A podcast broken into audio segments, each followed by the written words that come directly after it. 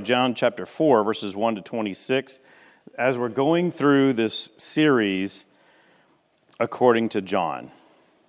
Grace exemplified, eschatology, and deity clarified.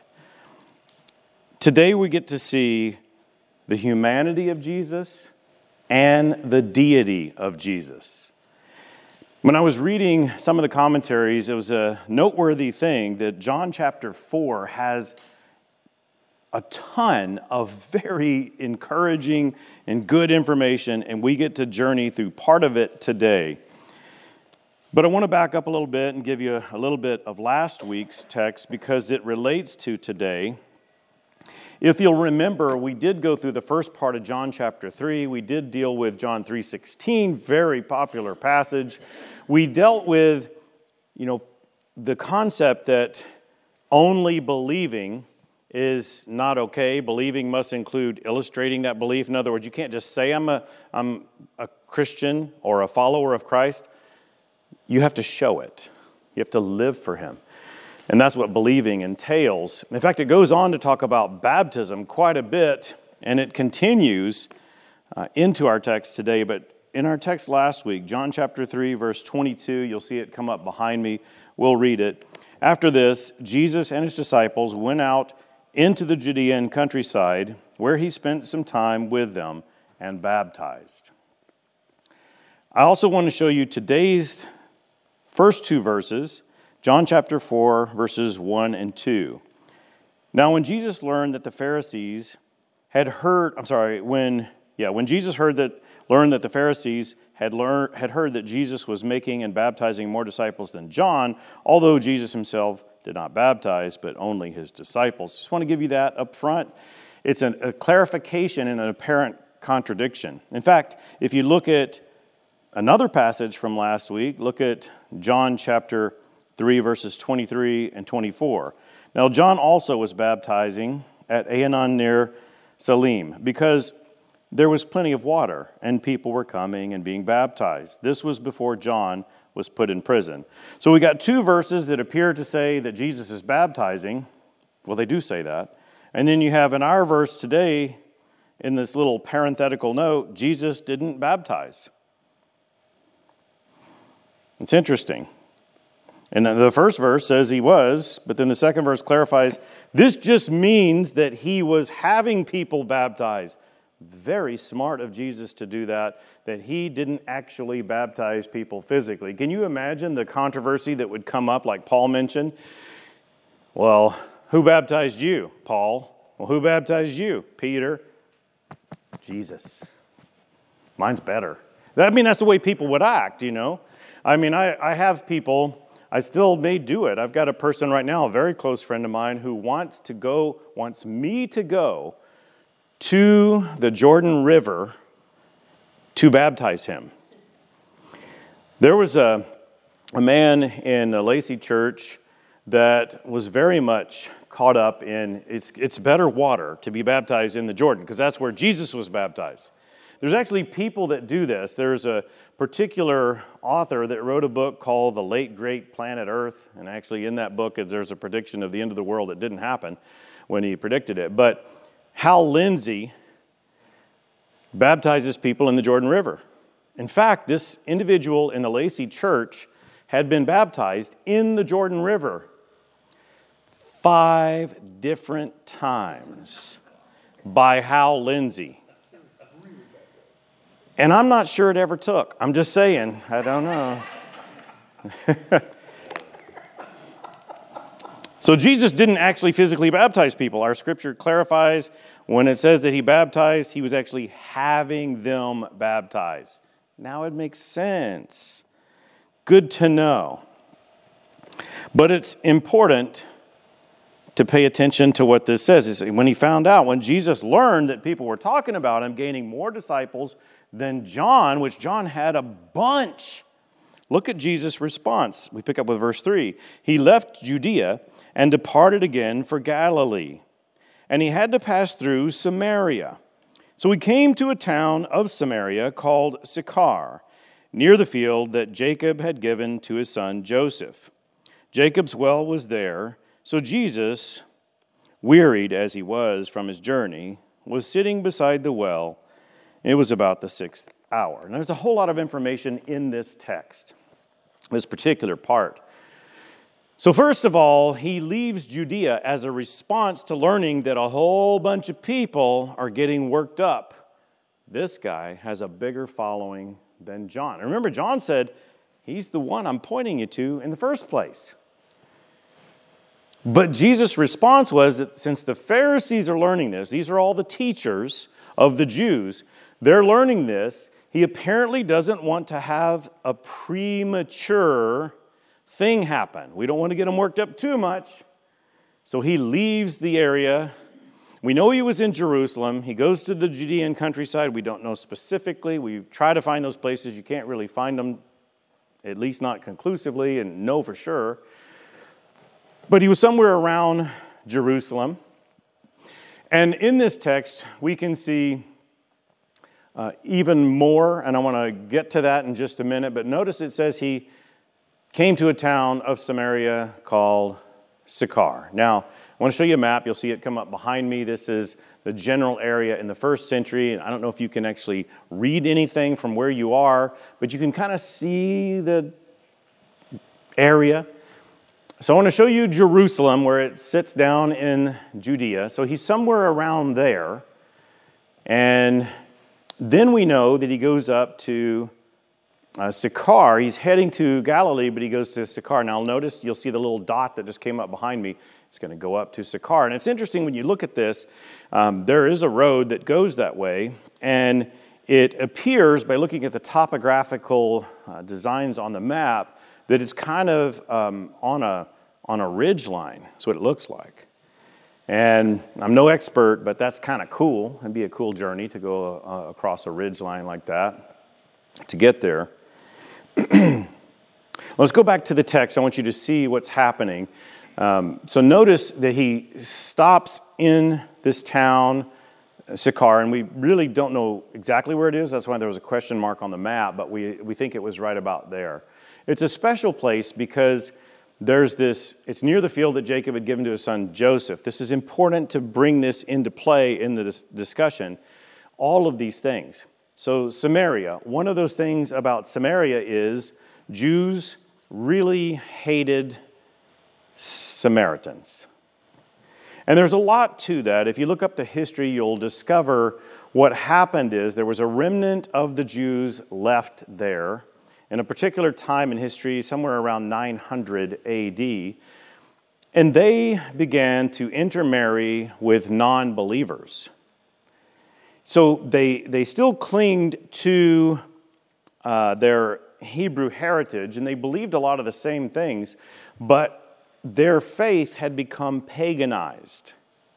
They had brought into the teachings of God very worldly and even pagan things. That's why you see in the Old Testament, don't marry outside your faith. It has nothing to do with the particular geographic locations, uh, you know, these, these kinds of people don't marry with them. No, it's don't marry someone outside your faith. Don't do that.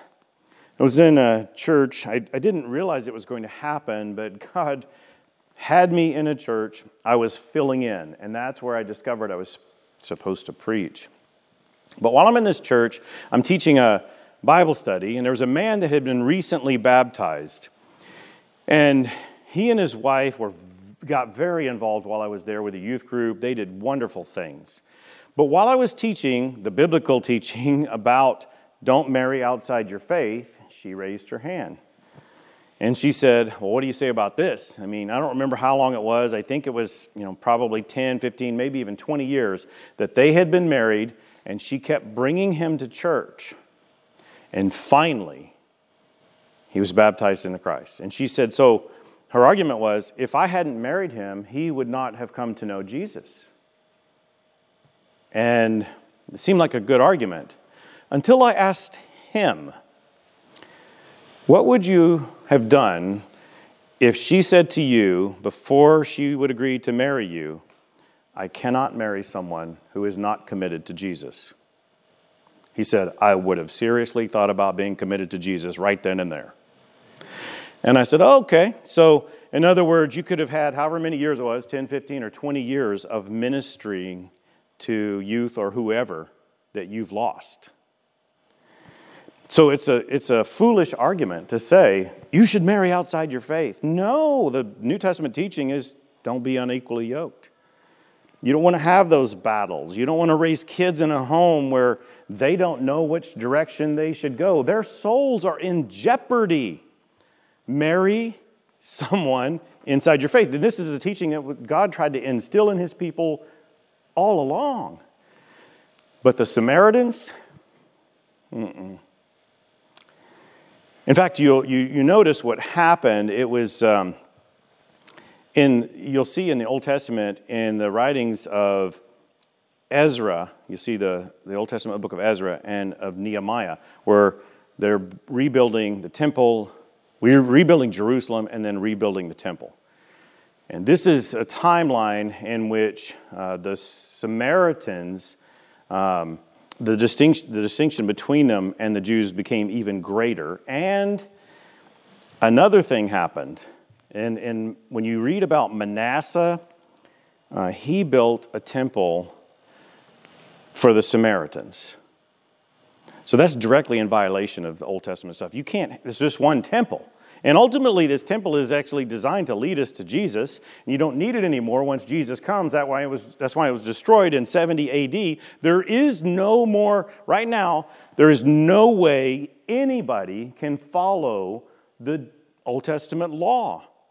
Where is the Holy of Holies that the high priest goes into every year, once a year, to make a sacrifice for the people of God? Where is it? It does not exist. So, Judaism, as it was designed to lead people to Jesus, is not needed anymore. Don't let somebody tell you that somehow the Jewish people have a back door into heaven because they're God's people. There's a lot of people that teach this. There are great preachers that go off into that weirdness. And the reason why I say it's weirdness is because, is because Jesus himself said in John chapter 14, we'll get to it later, not today, but as we journey through, I am the way and the truth and life. No one comes to the Father except through me. You, you don't get a back door into heaven. You don't, you don't get to say, well, I'm not, I'm not going to say that I believe in God, Jesus, in the Bible. I'm not going to say that because, you know, I want to still have a way in. No, you have to live for Him if you want to arrive at heaven.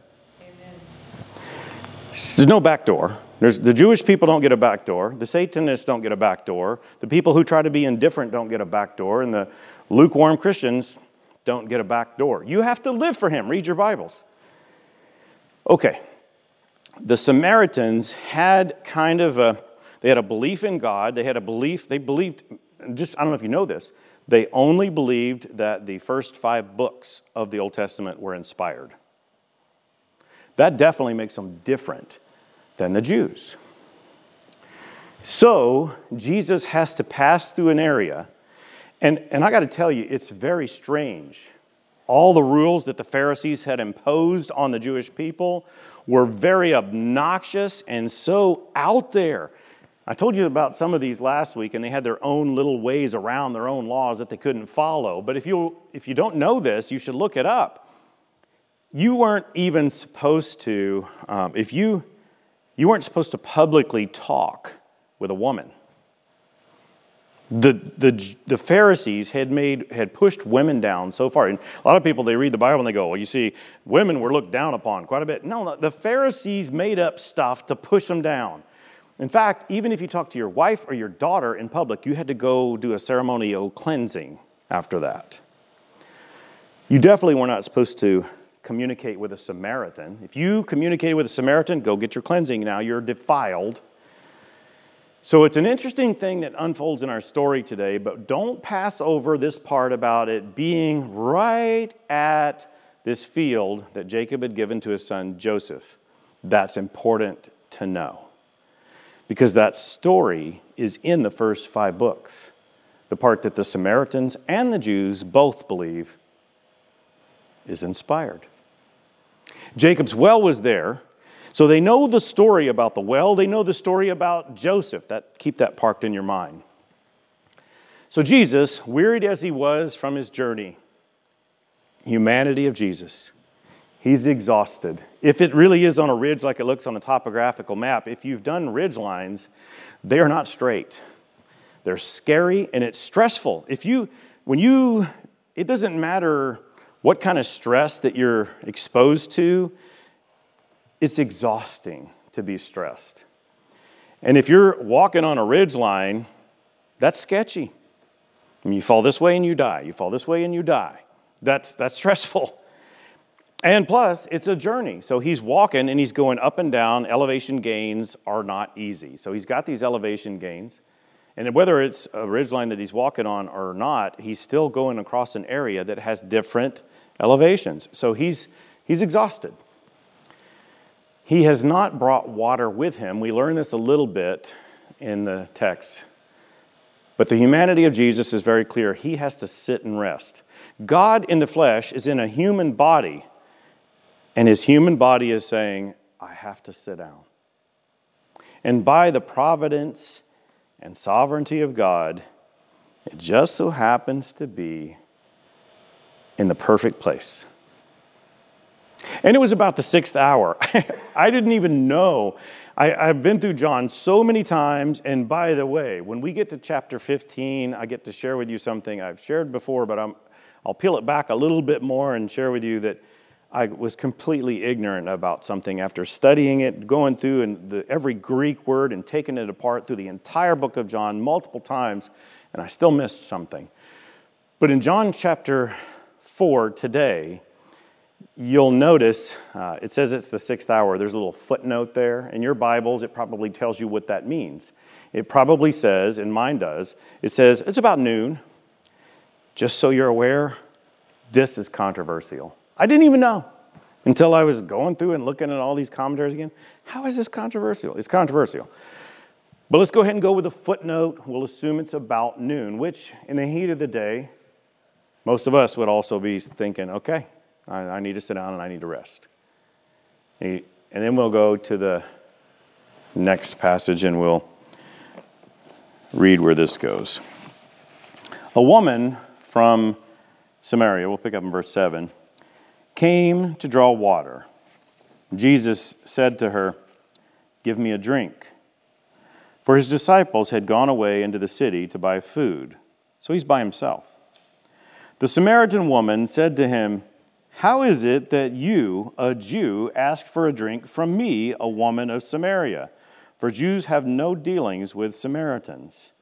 Now, they did have some dealings. I mean, his disciples just went into town to get some groceries. So they're going to buy food from the Samaritans. I'm guessing they do ceremonial cleansings afterwards. I don't know if they follow the Pharisees' rules. But what she's highlighting is these two things I'm a Samaritan. You're not supposed to talk to me. You're not supposed to drink after me. You, you're not supposed to talk to a woman, not your wife or your daughter, much less a stranger. And do you not remember, do you not know where we are? Do you not know the story of Jacob and Joseph? Remember Joseph? Remember he was accused of something he didn't do? Here's Jesus alone, outside, alone, no one else is around, by himself, with a woman. Joseph got accused of stuff.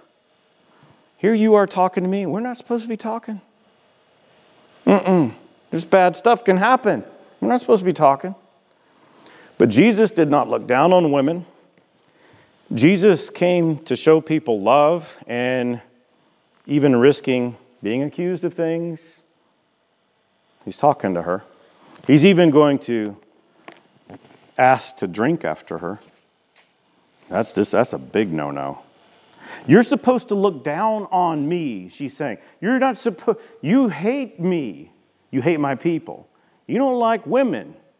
Those things that people like to say about, you know, God's a chauvinist, well, Jesus definitely exemplified a behavior that is not something a chauvinist would be doing. Not in those days, for sure. I appreciate your prayers, especially if you've been praying for my dealings with particular individuals in the prison, And I'm dealing with a very notorious white supremacist right now who's struggling with a verse I want to share with you because I shared it with him. How can you think this way and call yourself a Christian with a verse like this Philippians chapter 2, verse 3? Do nothing from self ambition or conceit, but in humility count others more significant than yourselves. I want to read to you it, it in the NIV. Do nothing out of selfish ambition or vain conceit Rather, in humility, value others above yourselves. Another way to say it would be consider others better than yourself. How can anybody look down on anyone and call themselves a Christian because this verse clearly paints a picture for us? In fact, it goes on and it tells us in Philippians that Jesus, who could look down on us, the only perfect human that ever walked the planet, all of us mess up. He didn't. He could certainly look down on us, but instead, he chose to love us and die for us. And that's the way we're supposed to love others. Don't, don't look at others as better than you. Always look at yourself as less than others. That's not popular, that's not trendy. You walk into a Christian bookstore today, or even just a regular bookstore, and most of the books you're going to find is all about you being you, you building you, you being a better you. It's all about self centeredness. And Christianity is all about Jesus centeredness and others after that, yourself last. And so Jesus is demonstrating this with this Samaritan woman. He is risking things. He's risking being criticized, judged, accused, or whatever. His response to her, John chapter 4, verse 10 If you knew the gift of God and who it is that is saying to you, Give me a drink, you would have asked him, and he would have given you living water. This is not a new concept to this woman. The story that is alluded to here is coming to her mind.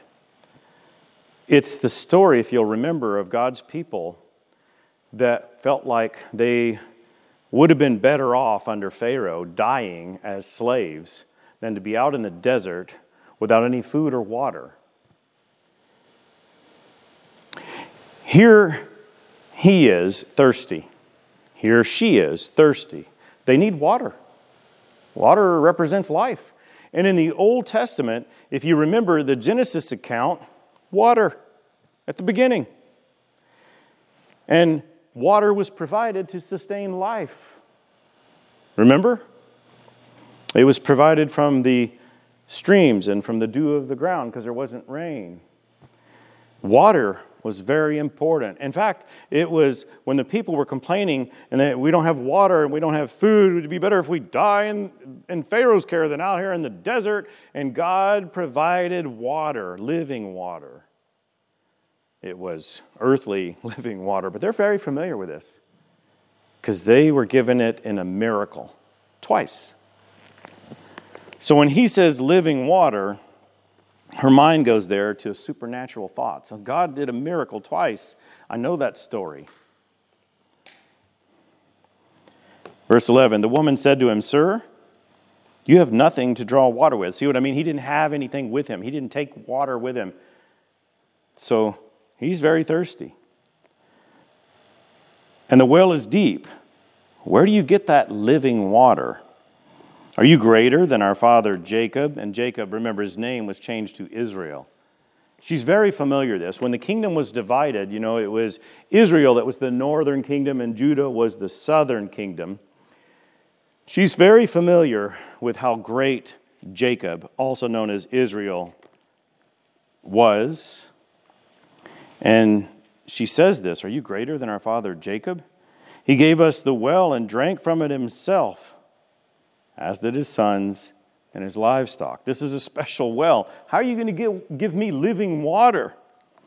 Jesus said to her, verse 13 and following, Everyone who drinks of this water will be thirsty again. In other words, this physical water, yeah, it's just earthly.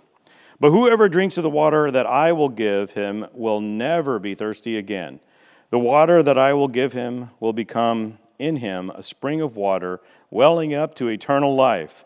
The woman said to him, Sir, give me this water so that I will not be thirsty or have to come here to draw water. She's still thinking earthly. Maybe a miraculous water that this guy can just produce. He's talking about spiritual water. He's talking about give her eternal life. That's what he's talking about. She's, she's not, his disciples didn't get it either, so don't, don't get upset with her. And some of you might be bothered because some commentators like to say, see, see, it is a chauvinistic God, because here he is talking about giving water that's eternal, and yet he's changing it to him. He keeps saying he and him. Do you notice that? He's talking to her, but he's using pronouns that are him.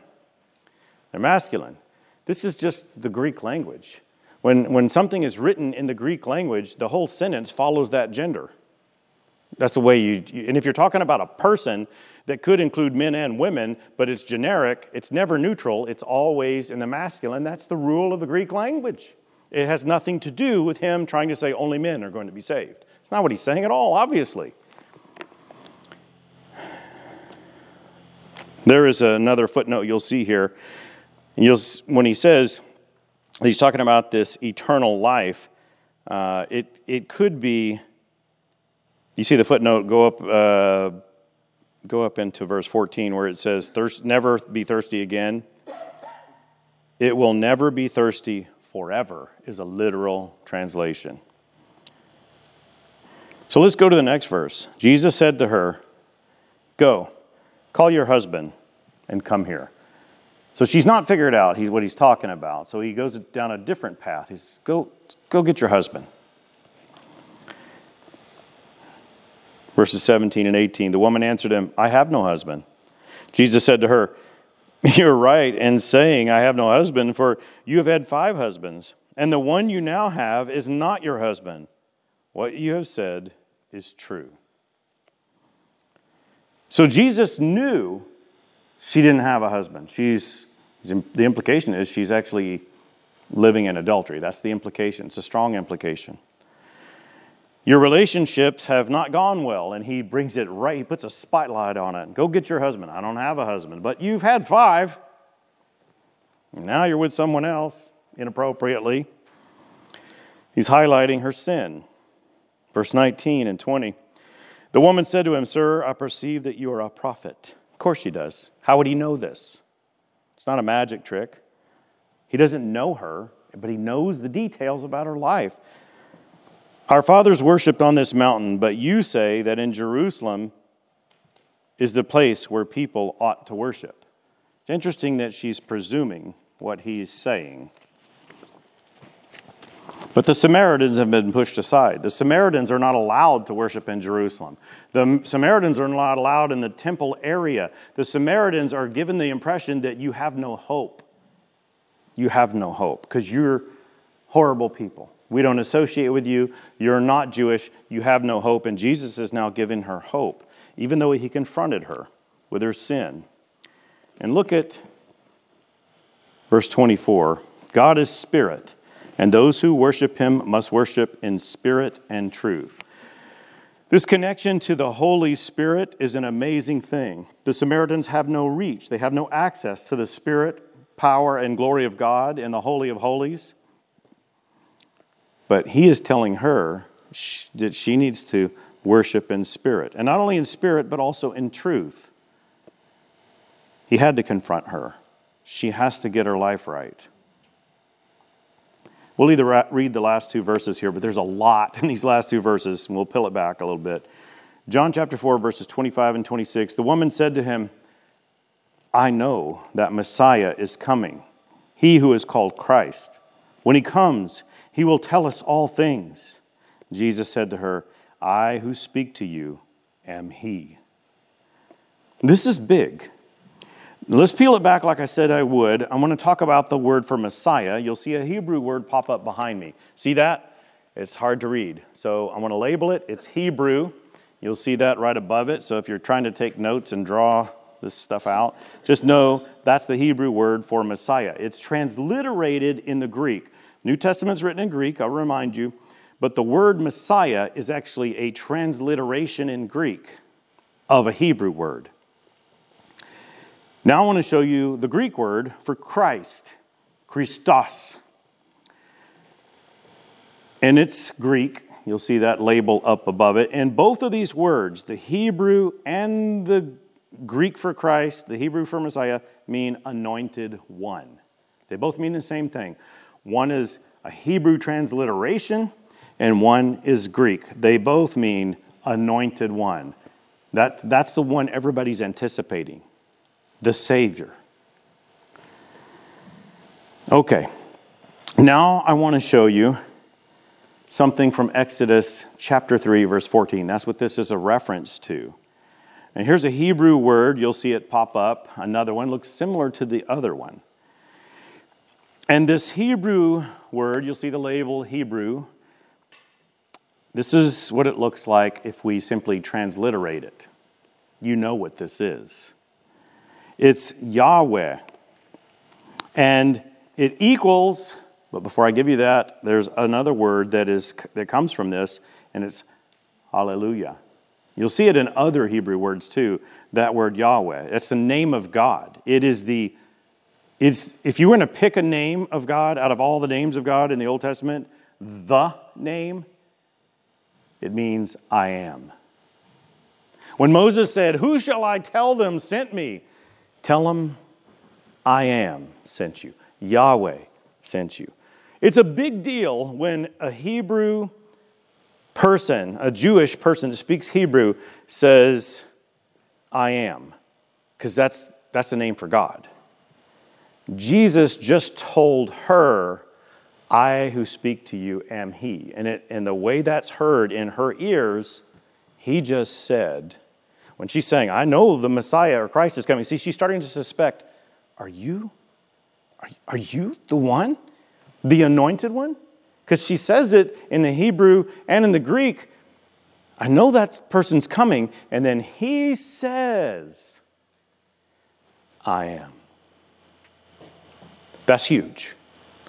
So, anybody who tells you, in fact, there are people, I, I deal with them on a regular basis of other faiths. For instance, the Muslim faith. They will tell you Jesus, well, he was a, he was a, he was a good prophet, but he's not.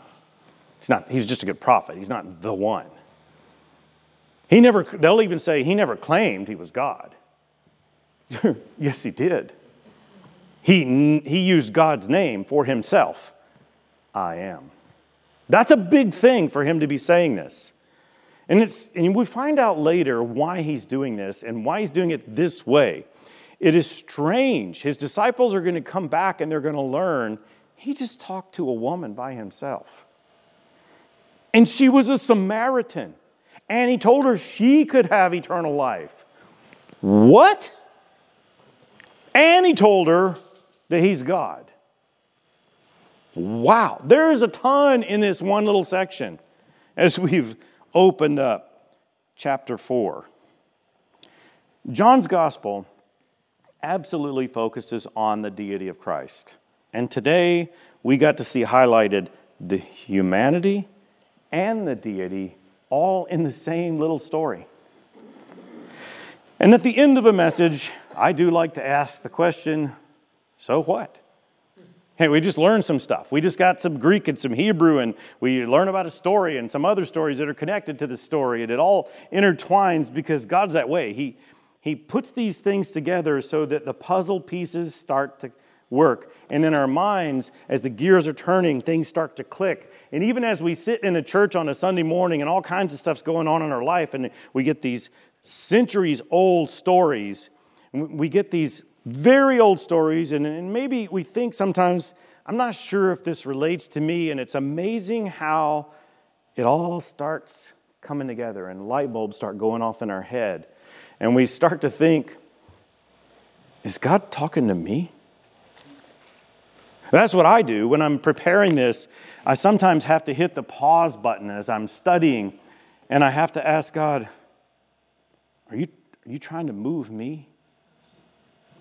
Maybe, maybe if you haven't done that yet, you should ask those questions. But there's a so what. So what, if, so what about all this? What do we know? What have we learned? How do we put it into practice? Number one, Jesus really was human. The picture is painted quite clearly. He's walking across a jagged terrain. He's, go- he's going to Galilee, but he has to stop and rest and get some water. He has nothing to put a rope down and gather water, so he has to ask a stranger. But God set this whole thing up, not just for her to be able to interact with this man that was there, but so that we could be sucked into this story and see that he has something for us. We see the humanity of Jesus.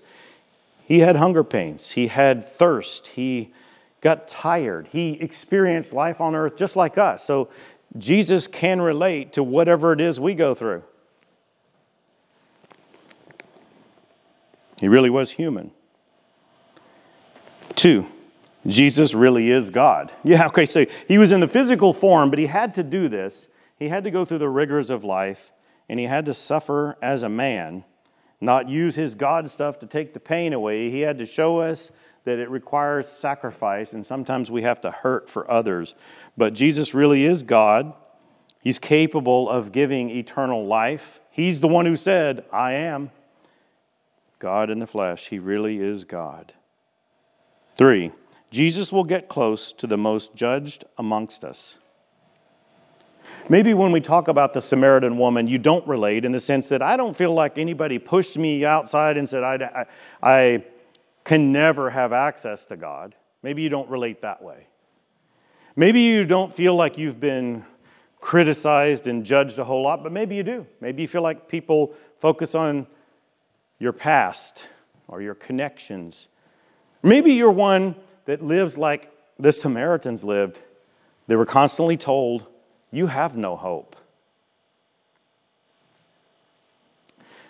But Jesus got close to a very judged person. We know that's his nature. He'll do that. And I don't know if you remember when he healed a leper, he didn't just, he could have easily just said, You're healed. But he touched the leper. Nobody did that. Maybe you feel like you're too far gone that Jesus couldn't love you. Maybe you feel like you've messed up too much and you're too far away. He couldn't get close. Oh, he can. He does. And he will. Number four, there's actually more parts to number four, but Jesus will set you up for success. That's what he does. That's his pattern. We see it throughout the New Testament. Look at these three things underneath that. A, by meeting you where you are. Isn't that interesting? Here's a woman that is full of all kinds of sin. She's got lots of relationship problems. There was a conversation that took place a few years back. It was happening in front of me. And I was listening to a particular lady that I knew her whole story. She'd, op- she'd shared it openly with others, including me. Out in groups, she would share. She had had multiple failed relationships. But there was a person who was going through a struggle in their first struggling relationship, a younger lady. And she just threw it out there and said, I don't know what to do, gave her story. There was a group of people, and the one that stepped up to put her arm around her and start giving her advice for everybody in the room to hear was the one who had nothing but complete failed relationships. And she told everybody that. But she's going to advise this other person this is how you do it. Let me clue you in. Don't listen to somebody uh, that has a life full of broken relationships and they still haven't figured it out.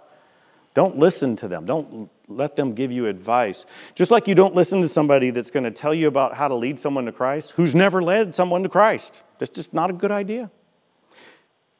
If you want to learn how to lead someone to Christ, talk to somebody who's done it a bunch. They kind of know. You want to work on your relationships? Don't talk to somebody who doesn't seem to have it figured out. It, it seems like you wouldn't have to say this. So I do like I do. Sometimes I do it in a way that I don't know, maybe not the best way, but I think, uh, I don't remember if I created a meme and posted it on social media or I just made a statement. if you're struggling with relationship issues, don't ask someone who struggles with relationship issues for advice. And I actually had somebody got, got very angry with me because they thought that I knew they were struggling with relationship issues, and I, I didn't know. And I didn't know that person had been giving someone else relationship advice at that moment. So they were convicted.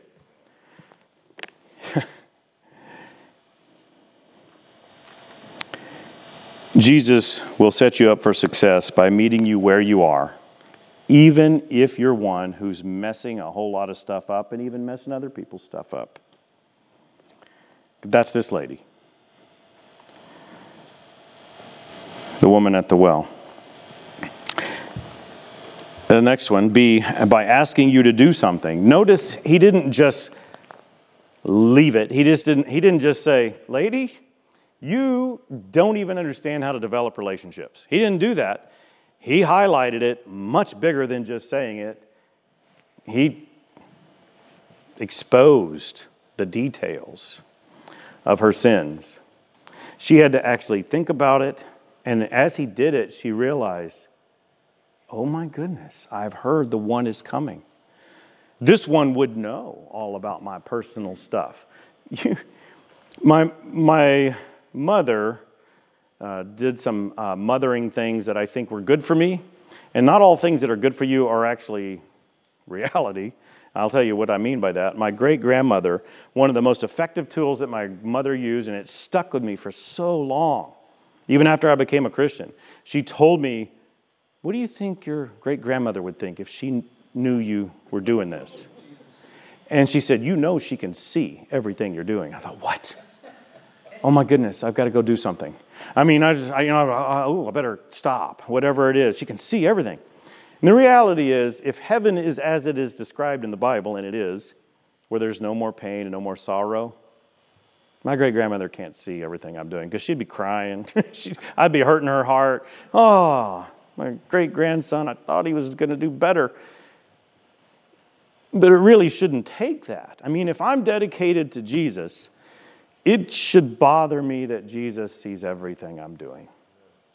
That should be bigger than worrying about my great grandmother. I figured it out later, but I thought it was kind of clever of my mother to put that in my head. You know, it helped me to start understanding Jesus sees everything. He knows the things that I do. He knows what I listen to when I'm in my car. He knows the books and the magazines that I open up. He knows the movies I watch. He knows the vocabulary I use. He knows the things I put in my body. He knows the things I do with the money He gives me. My money's not mine. He gives, however, I come into contact with any type of valuable anything, it's a blessing from God. And He knows if I take that and squander it on sin. He knows. He knows what I do on the computer. He knows how I talk to people, how I treat people. He knows how I act when I'm not feeling very good, if I'm worn down, if I'm tired. He knows what I post on social media. He knows how I respond in private messages. And he wants me to do something. It's not good enough just that I know he knows. I need to modify what I'm doing. A lot of times I, I need to think about, you know, I can do better. We all mess up and we all can do better. And Jesus asked her to do something. And it got, the, got her mind going. Oh, he knows everything. And the third thing under four, C, by confronting you. Jesus will set you up for success by confronting you. You see, it's not a very loving thing to leave you unconfronted. It's not very nice to leave you wallowing in the mire. It's not very nice to let you continue to distance yourself from Him. Do you not know He feels it when you decide you're going to do one of those things, say one of those things, not do that thing you should be doing? He knows when you push Him away. Do you not realize he feels that? And so he's going to confront you. And sometimes it's not in a way that you're going to like. In fact, it doesn't usually feel very good to be confronted. Sometimes it can happen by a spouse who just says, and you're going to think, Who do you think you are to be saying that to me? Jesus is using them to say that to you because he wants you to succeed, and you're going to fail unless you deal with those demons. You got to you got to stop pushing him away. He doesn't like to be pushed away. And sometimes the way we talk to other people and the way we treat other people, and sometimes just maybe we're doing fine treating people just fine, but we're, we're judging people and considering them less than us, like the Jews did towards the Samaritans. And sometimes we're not even doing that. Sometimes we actually look upon people, they're better than me. You know, I, I, I got that down, Pastor. Don't keep saying that. I'm good. Yeah, well, sometimes Jesus wants you to take that next step and sometimes you could be sitting in church and listening to a preacher. You can have the radio on and listening to something that motivates you. Sometimes it's in a book. Sometimes you're just outside looking at nature. Sometimes it just comes to mind. You're driving down the road. That's the Spirit of God convicting you. That's not you. And if you really want to worship God, it's beyond what we're doing right here. You live for Him. And you got to worship Him in spirit and in truth. And if you feel like He's trying to speak some truth to you right now, deal with it and let His Spirit move you closer to Him. Let's pray. God, thank you so much. you, you pour so much into us with knowledge, like in our text today. And God, we want to please you in our response to that not, not just today and how we think and how we respond to this in your word, but how we live every day. I know sometimes we don't act like we want to be close to you by the things we do and the things we say and things we think. But God, we do want to be close to you. Forgive us when we stiff arm you and push you away. Forgive us when we are too critical of others. Forgive us when we don't take your confrontation. Forgive us when we don't see the things you're trying to do and don't feel the Spirit trying to move us. God, keep, keep coming to where we are. Keep speaking the truth to us and moving us by your Spirit and may we please you in the end. In Jesus' name, amen.